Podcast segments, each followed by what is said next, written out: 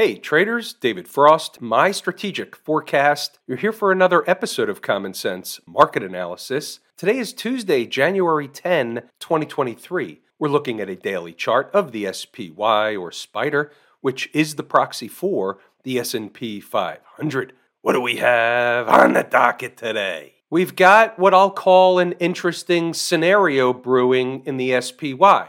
And let's start with this. Before we get into what's jumping off the page on the daily chart, let's go back to yesterday. Let's go back to last week. Let's go back to even this morning, where I posted in the email sent out to subscribers about Trick and Company and Mrs. Market was the CEO. And here's what I'm saying what I'm saying is a lot of people believe the market's going to fall apart sooner than later, and it may happen. However, what we do have to know is most people are wrong most of the time. We were always talking about the market getting up into these moving averages, but we weren't necessarily talking about that being the end of the move. So it can be the market could fall apart tomorrow, or they're still around these moving averages, beginning to push higher, closed above the 50 period moving average today. And if they can get above yesterday's high, that opens the door for another leg higher. Now, let's talk about that for a moment. Let's just put it on the board. They already ran a test in the vicinity of the high of that breakdown candle. Now, it could still be resistance, but they were already there. So coming back there isn't the same the second time around. First time, best time. They go up the first time, they get rejected up there, they come back down. If they go right back up, like for example, tomorrow, or maybe even the day after tomorrow, Thursday, and by the way, Thursday we have an important data release. The release at 8:30 a.m. Eastern Standard Time is going to be that all important CPI data. The market's hinging on inflation data, the Fed, all that stuff. So it is an important reading. We don't care what the reading is, we don't believe the reading. All we need to know is how the market reacts after the reading, where the support, where the resistance is, are they bullish, are they bearish, all that stuff. We'll handle that in real time on Thursday, not to worry about that before then. What we're talking about now is the market not necessarily being rejected from these moving averages just yet. They're still hanging around. So let's just say this happens. They start to run sideways for another day or two. Well, what would they be doing? They would have been building a bullish, flaggish type of situation that will normally promote another move higher. Now, Again, that move higher can certainly appear after the CPI data release. So I said before, we're going to put a number up on the board. You might want to get out your sticky notes, fire up your pencil. You see this moving average up there, 398? It's a pretty good target. Check this out. We've got a gap at 399.40 and we've got no man's land in between this breakdown candle high at 395 and a quarter and that gap at 399.40. The moving average comes in up there. So here's the thing. Sometimes they spike them through, sometimes they come up short on the first run, but that general area, we'll just call it for argument's sake 397 to 398 will be quote unquote overhead resistance. We don't know they will be up there, but what we do know is if they start pushing above 395, 395 and a quarter, where are they going? Well, they're going up into that zone. Period. Full stop. What would be the first clue? Pretty easy one. The first clue would be getting above yesterday's high, 390, 370. Put that on the sticky note. You should have three numbers on the sticky note right now 390, 370, 395 and a quarter, and 397 to 398, which is a zone. That's an if they go up there sooner than later. What happens when we drill down and look at another time frame, a shorter time frame? In this case, I've selected the 120 minute time frame. Why is that? Because it's a different look and it gives you a different sense of what might be going on. So here we have a pretty big size breakdown candle. The high is 392. Okay, fair enough. So what have they been doing? They've been climbing up the breakdown candle. Now, there's another number of importance. If they get above that breakdown candle, it opens a door for the next stuff. Can they get above that breakdown candle? Or is this just a simple bearish wedgish pattern that will result in another move down, courtesy of the trick, trap, fool, and frustrate crew? That's a question that'll likely be answered in the morning inside the numbers somewhere around 0 dark 30 will begin to answer the question. Hourly chart, trend is rather bullish. It's above all the moving averages, not far from the recent highs. So you can look at this as a definitive one thing or the other. The daily chart is eating time off the clock. They're eating time in order to build energy to make another move higher. However, when you look at the shorter time frames, they're not yet confirming that type of situation until a couple of other things happen, like eclipsing on the north side a couple of important numbers. So things morph from smaller time frames to larger time frames.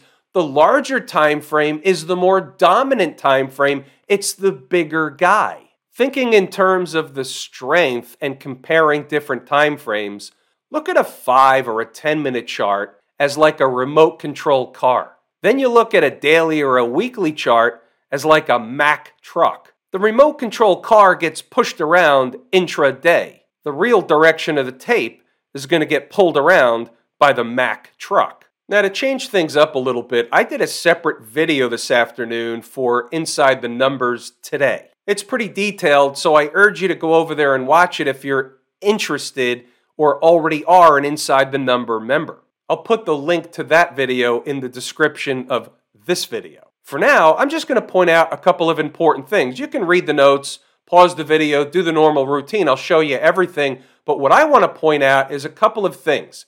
We had an early morning short trade around the pivot. We like the pivot. We like the morning trade. The combination of the pivot and the morning trade make for a nice opportunity. And here it is 388.50 and we narrow it down to a zone between 388.50 and 389 and it's a reasonable place to put on a short scalp for a reaction back in the other direction. You'll see here we narrow it down to the zone at 931.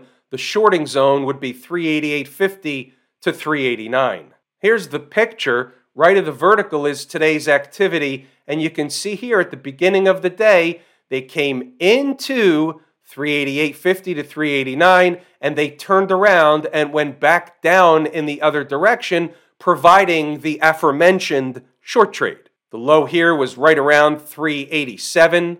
So, in trading terms, and we know they start as a scalp trade with potential, this one would be classified as a Whopper Junior. Read the notes, go back to the chart to double check the work, I will point out one more thing that came around midday, and here's the importance of what happened. The market was setting up what I like to call a full stack opportunity. So I put up a chart and I explained what was going on. It's an on time situation on the pullback using the hourly chart from yesterday's high. They put in a tail candle, could be a low. It was on time. You've got a tail you have a sign and or signal of a trend change. And by the way, this is all stuff that's taught in the course Lazy E-mini Trader. It's what we use each and every day. We have a three-pillar approach. It's the videos here on YouTube each and every night. That's the continuing education part. The foundational work is having an understanding of how the market works, and that's taught in the course Lazy E-mini Trader with the curtain pulled back. And then the PhD is for the members who want the specific data or data, the numbers throughout the day, in the morning, pre market. That's inside the numbers. So, what we're saying here is either an on time pullback with a tail could be a clue for a run higher later today, or they could get below the tail and negate it to the lower numbers. That's our schematic for the remainder. Above or below the pivot is the key. The pivot is 388.50 and you can see here, and here's what the chart looked blown up. And you can see here in this place, this is when the post was made. This is before the market ran up in the afternoon. Now here's the hourly chart at the end of the day. The line represents the pivot at 388.50 and they finished at 390.63 on close. Full stack, worked out as planned. Do yourself a favor. Check out inside the numbers. What's going on over in camp IWM? We have a bullish situation, leading indicator leading with relative strength to the upside, up 1.5% today against the SPY that was up about 7 tenths of 1%. The scenario we laid out about the market not going down but going up first, carving out a low, quote unquote, which we said in a video last week, that is essentially playing slash played out. The question is, can the IWM get above, close above 182, that 200 period moving average on the daily chart? Be very interesting to find out. A reminder and a different look from the weekly chart this is still a bounce in a downtrend. Put this on a sticky note. If they get above that 200 period moving average, there will be bona fide overhead resistance with a spike above 184. That's what this horizontal line represents. Put that on the sticky. What about the folks down at the transportation department? Staying above those moving averages, it's bullish on the daily chart. They did the thing where they carved out the low. And here's what we always say, here's what we said, and here's what happened. They make this bearish, flaggish kind of thing.